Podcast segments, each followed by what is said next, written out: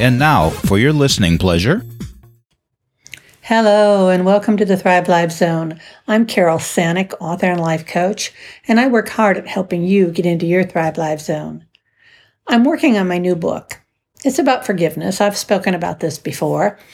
I haven't given it a title yet because I need to blend it into a title that makes perfect sense and makes people want to read it. It isn't going to be a long book. In fact, it will probably be an ebook. The other day, I came across a quote by Paulo Coelho. I always have trouble with his name, forgive me. The quote inspired me to do some coaching here today about forgiveness and remembering that once bitten, twice shy, okay? Remember that. Coelho wrote, Forgetting is the wrong approach. You should face things head on. If or when you decide to forgive someone, do it within your heart, not to their face. It's a very good idea to make sure you name the exact thing or things you are forgiving them for. You don't want things to come back later and bite you.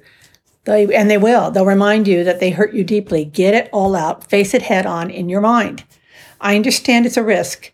I do. I understand it's a risk to forgive someone, and you have to want to do it to have more peace in your heart.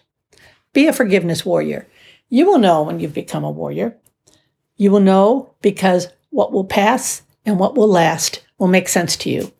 I've had to have a long talk with myself about keeping people around who are not a good fit for me where I am in my life now. I've also done some deep cleaning, and while I was doing it, I created a list of people I care about a lot. Now I have a new project.